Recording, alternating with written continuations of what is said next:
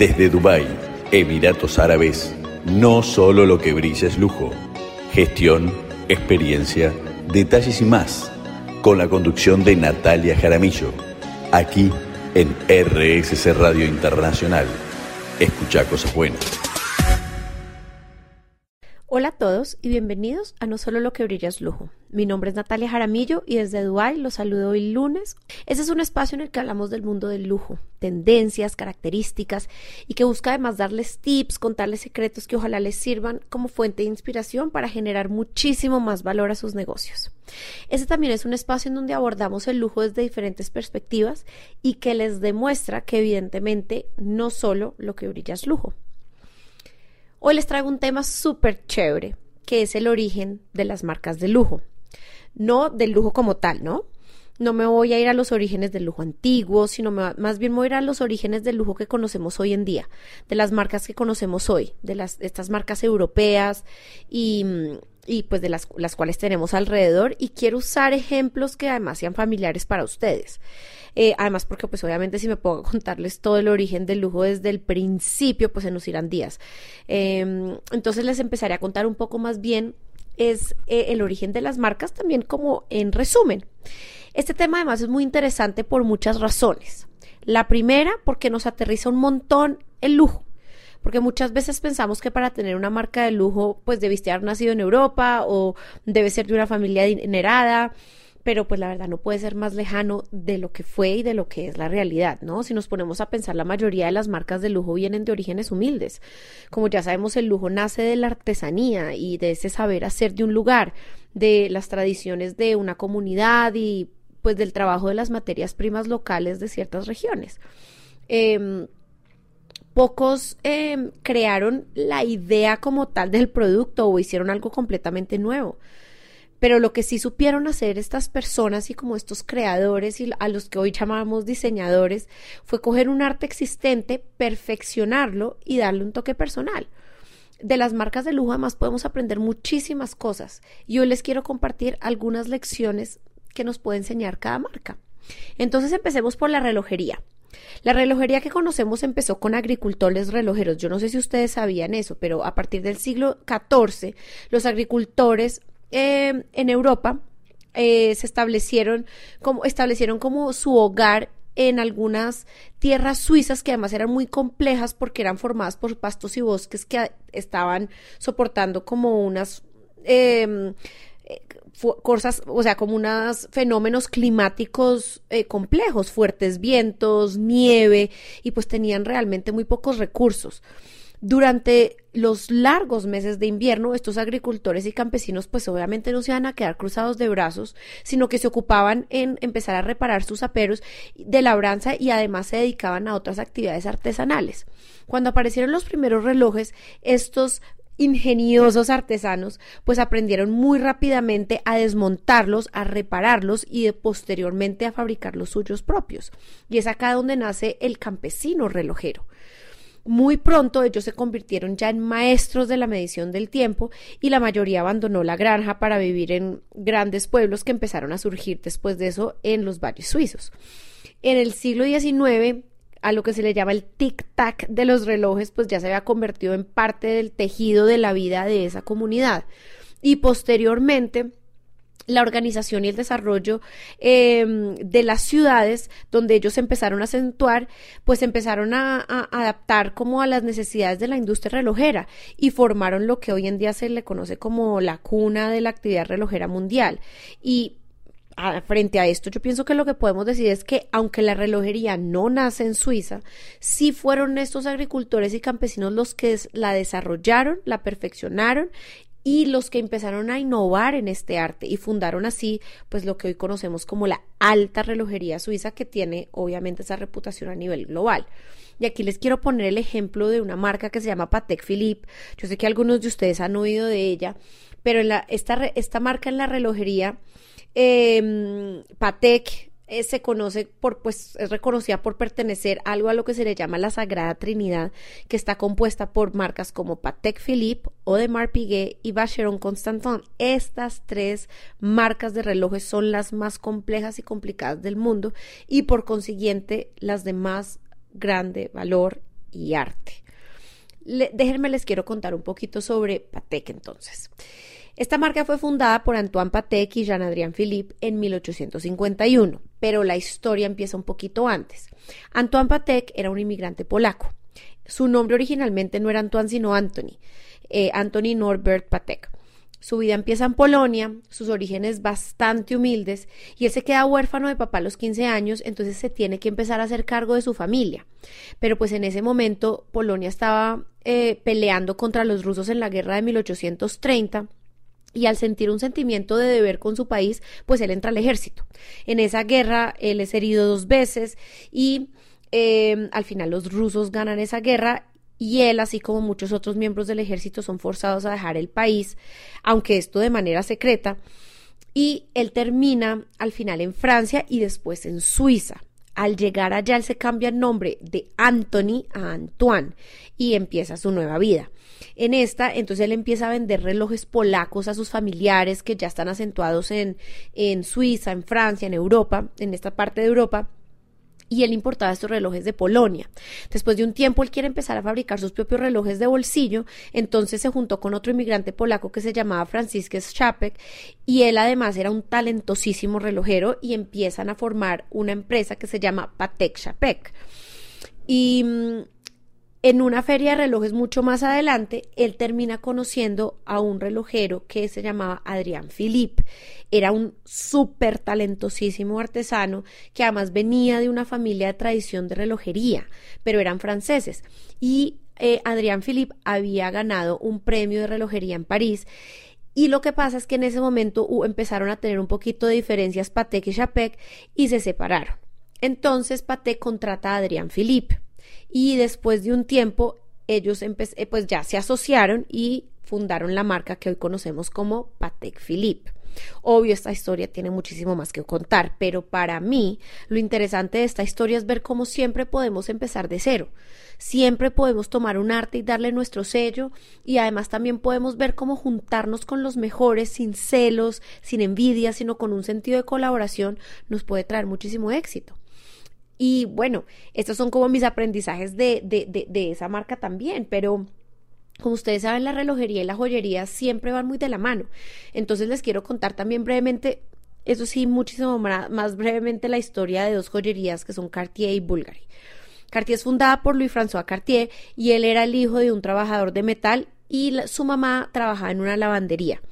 Cartier soñaba con estudiar y pues ser una persona, yo creo que distinta a ese lugar humilde en el que venía, pero no lo logró porque tuvo que sostener y apoyar a su familia. Entonces eh, tuvo que empezar a trabajar muy joven y logró entrar como practicante, como practicante en la fábrica de relojes y joyas de Picard.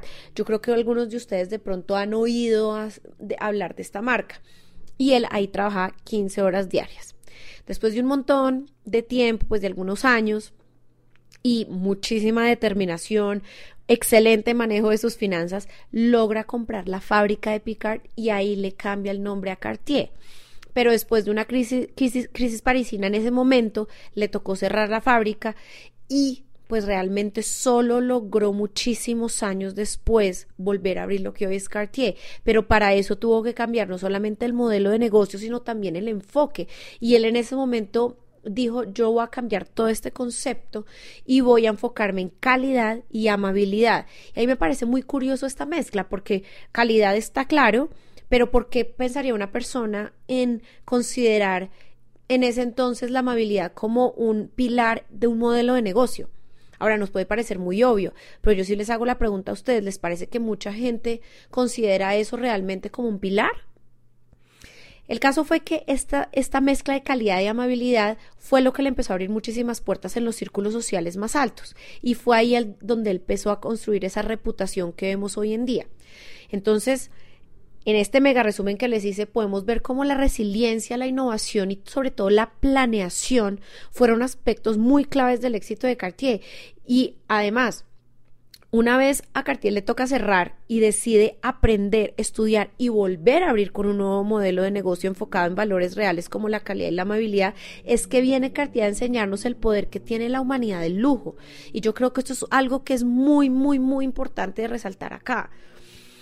Y bueno, Igual rápidamente, antes de irnos a la pausa, también les quiero eh, contar un poquito de la historia de Bulgari y porque creo que es difícil también de imaginar cómo una marca como Bulgari hubiera podido tener tan humildes orígenes. Miren esto.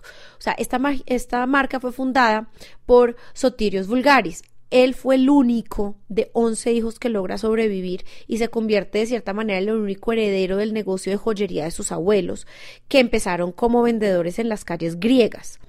Sotirios era joyero y él trabajaba en el negocio de su familia en Grecia, pero tras la muerte de muchísimos miembros de su familia y de toda la violencia que se estaba viviendo por el imperio otomán en Grecia, pues él tuvo que salir a refugiarse en Italia y escogió Nápoles. Acá él decide abrir una tienda de oro y variedades como de curiosidades y ahí él vendía cinturones, hebillas, pulseras, botones de plata, vajillas, antigüedades, pero esta tienda se la robaron muchas veces y lo obligó eventualmente a cerrarla, pues prácticamente quebrado. De ahí entonces él decide irse a Roma y ahí es donde él vuelve a intentar abrir este negocio y logra expandir la marca a otras ciudades italianas y suizas. Pero después él vende todas esas tiendas de curiosidades y variedades, em, las que tenía abiertas en estas ciudades, y deja solo una en Roma y ya le cambia el nombre a Bulgari, en donde solo vendía piezas eh, en plata grabadas y en relieve y cerámica decorativa, así como joyas de oro y plata, y a menudo estas joyas con piedras preciosas. Aunque realmente esta marca logra lo que ustedes conocen hoy con la ayuda de sus dos hijos, porque ellos fueron los que tenían una visión más parecida a lo que nosotros conocemos como la marca o ellos remodelaron completamente digamos la tienda en ese entonces, le hicieron un completamente como un rebranding a la marca y viaja, empezaron a viajar por el mundo consiguiendo gemas y entendiendo la moda y las tendencias en joyería y ahí fue así como empezaron a acentuar ese concepto y esa identidad de la marca. Entonces, ¿qué podemos aprender de Bulgari? Yo pienso que la importancia de la resiliencia una vez más, pero también de encontrar una pasión que tenga sentido para nosotros porque él... Lo, él, quiso al final eh, volver a abrir la tienda en Roma después de todo lo que había sido difícil en Nápoles, después de tantos robos y tantas cosas, porque él quería preservar la tradición familiar. Entonces, yo creo que encontrar una pasión que tenga sentido para uno y que merezca intentarlo de nuevo y seguir intentando, em, evidentemente es importante. Y yo creo que también un poquito ver em, qué tiene el mundo para ofrecernos, porque hay también un poco que mirar afuera e inspirarse en todas partes para tener una mente, una mente abierta y poder transformar muchas de las cosas que somos en, en productos que tengan escala mundial. Entonces, bueno, después de la pausa seguiremos explorando orígenes de las marcas de lujo y miraremos también qué más podemos aprender de ellas.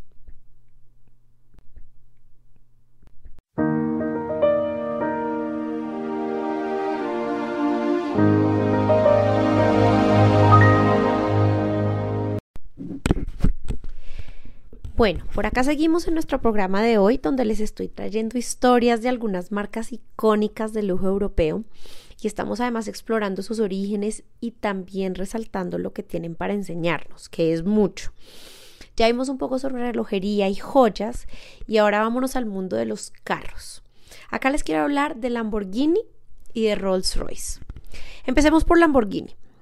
No sé si ya se vieron la película sobre Ferruccio Lamborghini que salió hace poco en cine, pero acá podemos ver la historia de él y cómo él empieza con esta gran marca.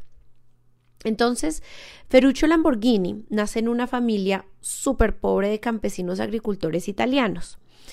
Desde pequeño le gustaba jugar con los tractores de los cultivos mucho más que ayudar con el cultivo como tal. Y además aprendió a arreglar los motores para ahorrarle dinero a su papá, entonces él se dedicaba más a ese tema. Cuando él crece, él se va a la Segunda Guerra Mundial, en donde se encargaba además del mantenimiento de los carros y trabajó más como, más que todo como mecánico. Cuando él vuelve, él decide entonces abrir una empresa de tractores con un amigo para mejorar el trabajo en los cultivos.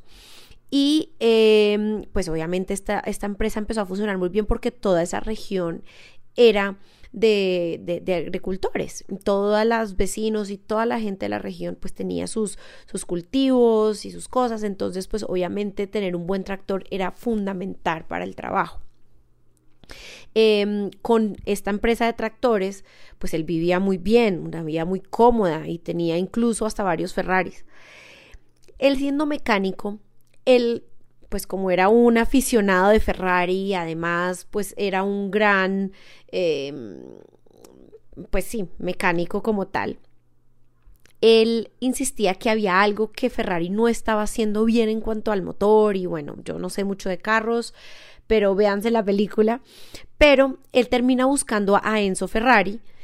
Eh, y le dice que él puede, que él le quiere aconsejar cómo arreglar un problema enorme que tiene el carro.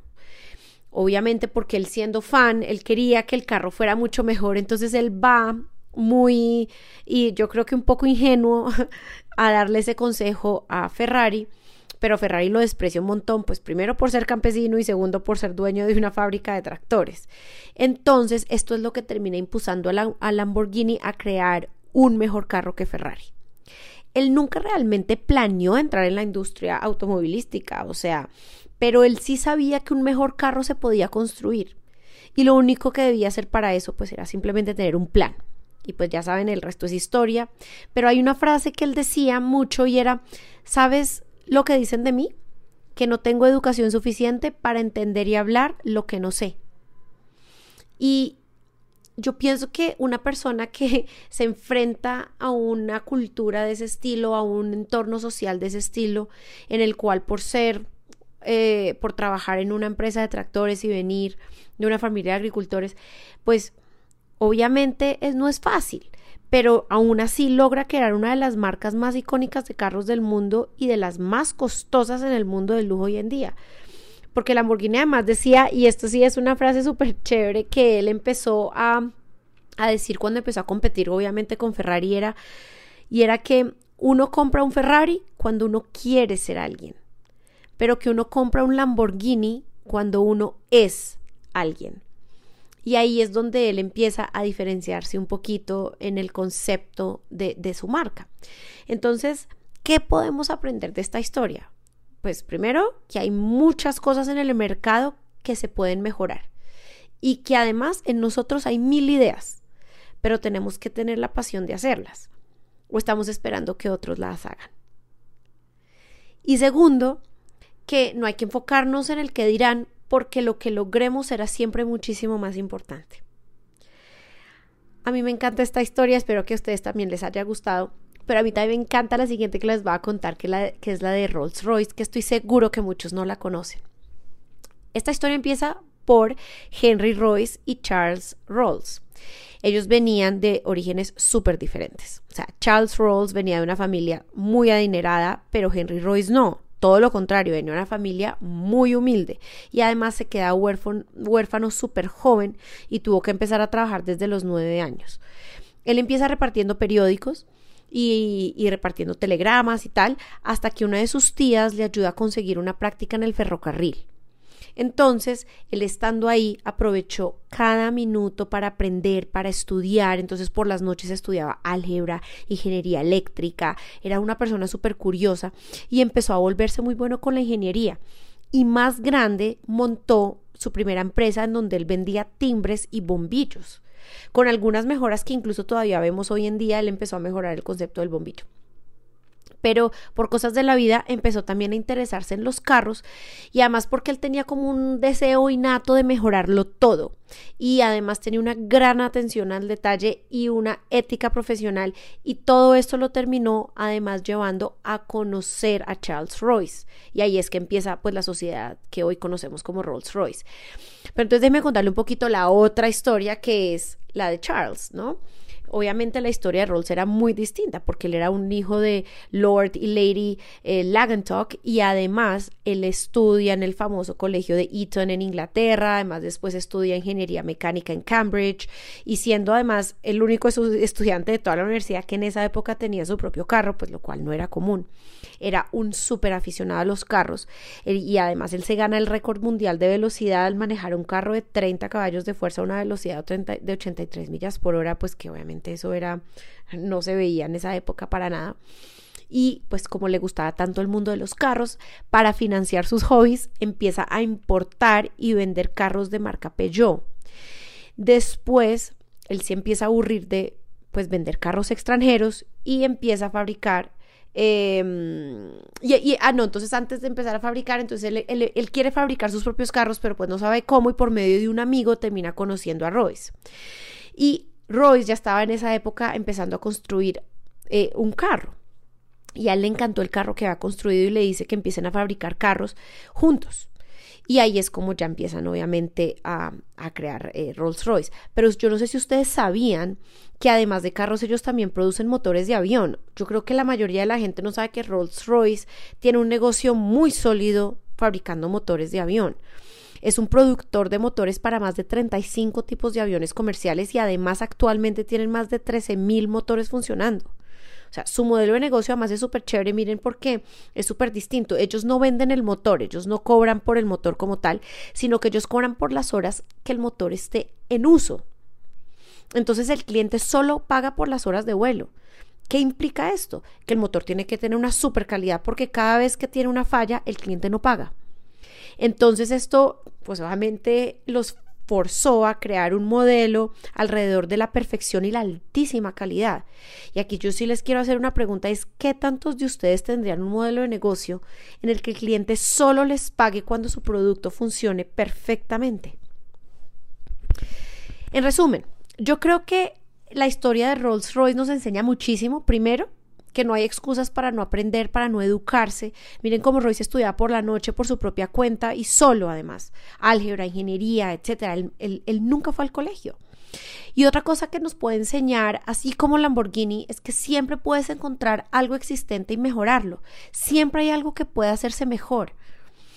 Y por último, yo creo que hay muchos modelos de negocio hoy en día y y hay muchos modelos de negocios distintos, porque siempre hacer todo lo que todo el mundo hace, o sea, porque siempre hacer un poco más y más y más de lo mismo. Yo creo que eso es una reflexión que todos nos tenemos que hacer porque a veces eh, siempre utilizamos los modelos de negocio de nuestra industria. Pero algo que yo he aprendido en, en, eh, cuando he estudiado y en el máster y todo lo que he hecho es que uno siempre puede tomar modelos de otras industrias y ver cómo ese modelo podría encajar en lo mío y así poder innovar y así poder proponer algo distinto. Y lo mismo pasa con las experiencias y de todo. Yo siempre les digo, cuando yo les ponga ejemplos, no piensen, ah, este ejemplo no tiene nada que ver conmigo, no, este ejemplo no es de mi industria, no. Oigan el ejemplo y digan, uy, ese ejemplo, ¿cómo se podría ver en lo que yo hago? Porque yo pienso que la innovación viene mucho de ahí, de inspirarse en cosas y transformarlas. No necesariamente siempre tiene que ser crear algo absolutamente nuevo, sino muchas veces ustedes no han oído esa frase que dicen que no hay nada nuevo bajo el sol, sino que todas las cosas ya están creadas, pero uno puede innovar inspirándose en muchas cosas y crear algo propio. Entonces, yo pienso que esta historia nos enseña un poquito de eso. Y bueno, les seguiré contando un poquito más de historias eh, después de la pausa, así que quédense ahí súper pendientes. Desde Dubái, Emiratos Árabes, no solo lo que brilla es lujo, gestión, experiencia, detalles y más, con la conducción de Natalia Jaramillo, aquí en RSC Radio Internacional. Escucha cosas buenas. Por acá estamos de vuelta con No solo lo que brilla es lujo, hoy estamos eh, yendo al origen de las marcas de lujo europeas. Ya hicimos un recorrido por la relojería, las joyas, los carros y ahora nos vamos con el mundo de la moda. Acá les contaré un poco sobre Gucci, Chanel, Louis Vuitton y Hermès. Empecemos por Gucci. Gucci Gucci era un inmigrante italiano en Inglaterra. Él empezó siendo ascensorista en el Hotel Savoy de Londres en este hotel, que era un ascensorista, pues la persona que ustedes encontraban en esa época, en el ascensor que te el número del piso. Ese era su trabajo. Y ahí él empieza a inspirarse en ese lujoso equipaje que llevaban sus clientes y empieza él entonces a pensar en la idea de que él quería hacer algo así. Antes de devolverse a Italia, él visita la fábrica de mm, Sons, que era pues la marca de lujo de equipajes de esa época.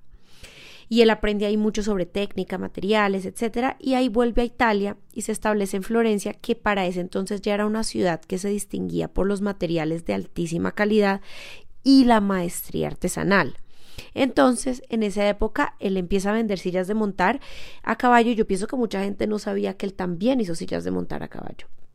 Pero bueno, también hace maletas, accesorios de cuero, todo esto en un principio. Aunque él organizó su fábrica para métodos industriales de producción, él también mantuvo los aspectos tradicionales de la fabricación de esa parte artesanal del trabajo a mano. Entonces inicialmente empleó muchísimos trabajadores calificados en artesanías básicas de cuero florentino y que además tuvieran una altísima atención al detalle. Aunque de todas maneras, años después empezó a realizar las costuras a máquina. Pero bueno, al final su idea siempre fue utilizar materiales muy finos y utilizar técnicas artesanales florentinas, pero modernizadas. Gucci se demoró casi 30 años en crecer y tener una marca rentable. Pero en realidad fue gracias a su hijo que fue el que decidió expander y bueno, al final pues ya conocemos lo que es Gucci hoy. Pero ¿qué podemos aprender de Gucci? Yo pienso que Gucci tiene algo muy curioso y es que hay que mirar también al alrededor, mirar a tu alrededor y porque la inspiración viene de todo. Y el celular al final nos quita muchísima atención de lo que está pasando a nuestro alrededor y si vemos la mayoría de estas marcas de lujo empiezan con la observación, empiezan con la inspiración del entorno y, y al final yo creo que el celular sí nos quita un poco de creatividad. El otro día incluso estaba oyendo que es necesario aburrirse para crear. Es que no me acuerdo quién era que estaba diciendo esto en un video pero, pero decía que el celular no nos está permitiendo ser creativos, porque aburrirse es como el inicio de la creación. Y, al final yo pienso que obviamente en esa época no había celulares lógicamente ni nada, pero, pero sí podemos ver como el hecho de que la gente estuviera tan en contacto con, con el uno con el otro, estuviera tanto afuera, fueran tan observadores y tuvieran esas siempre ganas de, de salir adelante. Yo pienso que todo eso en general es una, es una receta de, del éxito. Bueno, sigamos con Chanel. Eh, la historia de Chanel también es chévere. Yo pienso que la mayoría de la gente medio la conoce, pero, pero igual miremosla porque tiene algunos aspectos interesantes. Entonces, pues ustedes saben que la fundadora de Chanel se llama Gabrielle y pues le llamaban Gabriel Coco Chanel porque ella no decía que se llamaba Gabriel, sino Coco. Pero ella fue abandonada y ella creció en un orfanato y fue ahí donde aprendió a coser. Pero cuando creció, pues al final empezó a cantar en bares y vivía con lo que se ganaba de las propinas. Pero en ese mundo ella empieza a conocer un montón de personas y es con la ayuda de un amigo que ella empezó a fabricar un par de prendas y las vendió. Y fue con esas ventas que ella fue capaz de abrir su primera boutique que incluso era solo de sombreros. Ella misma fabricaba todo sola, ella cosía todo, hacía todos los productos ella misma pero tuvo una ventaja y es que obviamente por lo que se movía en ese círculo logró penetrar muy rápidamente en la alta sociedad donde las actrices francesas de, esa, de la época pues usaban sus sombreros y fueron ellas las que le ayudaron a construir su reputación. En 1913, porque esto fue hace más de 100 años, ella abre su primera boutique y comienza a vender ropa deportiva de punto, que además era un material que hasta ese momento solo se había utilizado para fabricar ropa interior masculina. Eso obviamente, este enfoque revolucionó por completo la moda y la relación de las mujeres con su cuerpo y fue además un éxito inmediato. En 1913 también ella entonces abre la primera mesón de ella de alta costura y ahí ya ella emplea 300 trabajadores y como todo el resto es historia. Pero importante resaltar de Chanel que ella era considerada y es considerada hasta hoy como la modista que le dio libertad al vestido de la mujer de la época de la posguerra. Y como esa libertad porque la moda femenina en esa época estaba fuertemente dominada por el corsé entonces ella introdujo siluetas más deportivas, más casuales, redefiniendo por completo el concepto de elegancia y feminidad y, esa libertad. Y yo pienso que ese tema es el tema que Chanel hasta el día de hoy promueven sus valores, promueven su identidad de marca, promueven sus diseños y, y yo creo que es de admirar la consistencia y la coherencia de Chanel porque muchas marcas han cambiado muchísimo su norte pero si ustedes ven lo que es Chanel hoy, lo que es Chanel al principio, es prácticamente lo mismo. Es impresionante lo que ha logrado esa marca en tema de identidad. Entonces yo pienso que aprender de Chanel es que no hay que seguir tendencias y que sobre todo la autenticidad lo es todo. Chanel es de las diseñadoras y yo creo que de las marcas más auténticas que hay, más, que hay y más fieles a lo que ellos son. Y, hay que ser valientes y empezar por donde le toque a uno, pero empezar. Y, y, esto es definitivamente un gran consejo, no solo en el lujo, sino yo pienso que en todos los emprendimientos, en todas las industrias, y es, hay que empezar por donde a uno le toque, pero empezar. Porque ya cuando uno arranca, mil cosas pueden pasar. Chanel tuvo, tuvo la fortuna también de encontrarse con personas que le dieron la mano, pero si pensamos todos siempre vamos a tener a alguien que nos dé la mano en algún momento y de alguna forma u otra, pero tenemos que tener la habilidad de estar listos para cuando esa mano llegue, ¿no? Sigamos con Louis Vuitton. Entonces, Louis Vuitton, la historia de él también es curiosa porque Louis Vuitton se queda huérfano desde los 13 años y él empieza a trabajar haciendo cajas y, eh, y él es empacador. Mientras hacía esto, pues empieza a tener contacto con maletas de clientes que en esa época eran baúles, ¿no? Y así aprendió, obviamente, lo que implicaba hacer maletas de alta calidad artesanal y eh, de excelentes materias primas. Entonces él empieza a hacer baúles, pues simultáneamente mientras todavía seguía yendo a la casa de los clientes a empacárselas, porque el, el, trabajo de era, eh, de él era empacarle las maletas a los clientes. Em, y él en eso, pues obviamente empieza a notar muchos aspectos que se podían mejorar. Por ejemplo, el peso. Las maletas y esos baúles antiguos eran pesadísimos. Y también el tema de la resistencia al agua. Entonces él veía mucho que las maletas de HJ Sons, que son las mismas que les, que les hablé antes de Gucci, y él empezó a notar que estas, em, que ese tipo de material de estas maletas se podía como afilar fácil, eh, apilar fácilmente. Entonces es ahí cuando él presenta su baúl con lona trianón y lanza un diseño más ligero y hermético. Desde el principio, eh, la marca, y a mí eso me parece muy curioso también, conociendo un poco la historia de Louis Vuitton, como esa marca desde toda la vida ha estado expuesta a, imitaciones, o sea, para evitar copias en 1876, le estoy hablando 1876. Él cambia este diseño trianón a un diseño de rayas beige y café. Pero aún así había muchísima imitación, entonces en 1888, prácticamente 10 años después, cambia el patrón Damir Canvas con un letrero que decía Louis Vuitton marca registrada. Y si lo pensamos 130 años después, Louis Vuitton es una de las marcas más copiadas e imitadas del mercado a nivel global. Yo me pregunto, eso digamos no le pasó a las otras marcas de lujo, eso no le pasó a las otras a los otros diseñadores, a los otros creadores, a los otros artesanos y a mí eso me parece muy curioso. Pero bueno, así como Gucci duró Louis Vuitton 30 años en volverse una marca rentable. Y yo pienso que de Louis Vuitton se pueden aprender dos cosas una, que la calidad va primero que cualquier cosa. Y eso es algo que Louis Vuitton sí y indiscutiblemente lo tiene. Y segundo, que en el lujo hay que ser muy, muy pacientes.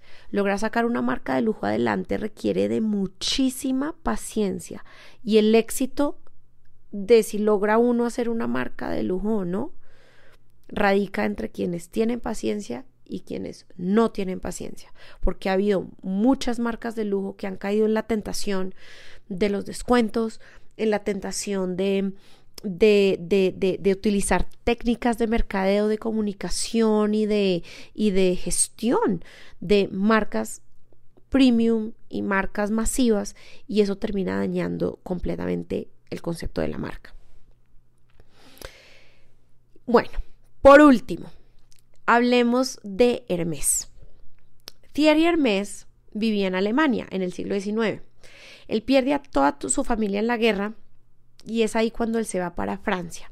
Huérfano, sin educación, lo único que él sabía hacer era trabajar con cuero. Y así empieza a trabajar en fábricas, pues como empleado, como colaborador de fábricas, eh, como artesano en, en, ni siquiera en marcas de lujo, pero sí en marcas que trabajaran el cuero. 16 años después, él empieza a fabricar piezas para la industria equina. Y em, lo que lo hacía a él reconocido era la calidad del trabajo, porque él aprende en toda esta experiencia en fábricas un modo de hacer las puntadas muy específico. Y al final son estas puntadas del cuero que solo se pueden hacer a mano para que tenga alta calidad y durabilidad las que lo hacen ser reconocido y, y, hasta el día de hoy si ustedes ven cada una de las piezas de Hermes todas tienen ese mismo tipo de costura. Poco a poco él fue ganando obviamente reconocimiento en la industria equina porque Em, él era prácticamente el único fabricante que, que, fabricaba de esa manera, con esa calidad, con esos materiales. Y pues al final sus compradores eran todos personas de la alta sociedad, de las élites. Él incluso llega a tener como cliente a Napoleón, a Napoleón III. Sus clientes eran miembros de la élite europea, norteafricana, americana, rusa, asiática. O sea, realmente es impresionante lo que logra y estamos hablando de 1800, ¿no? Pero ¿no les parece a ustedes muy curioso cómo muchas de estas marcas fueron fundadas por huérfanos? Yo no sé, pero a mí esto siempre me ha llamado mucho la atención. Eh, pero bueno, como vemos, muchas de las marcas de lujo tienen similitudes en su origen y vemos también cómo estas que les traje hoy vienen particularmente de orígenes bastante humildes, pero que por muchas cosas han llegado a ser lo que son hoy. Em, y entonces pues hagamos como un recap de los aprendizajes que nos dejaron estas marcas y, y los podemos resumir ya en 10 puntos. El primer aprendizaje, juntarnos con los mejores. Eso siempre va a ser una gran fórmula del éxito. Segundo que en todo, resiliencia, amabilidad y enfoque esa parte humana del lujo.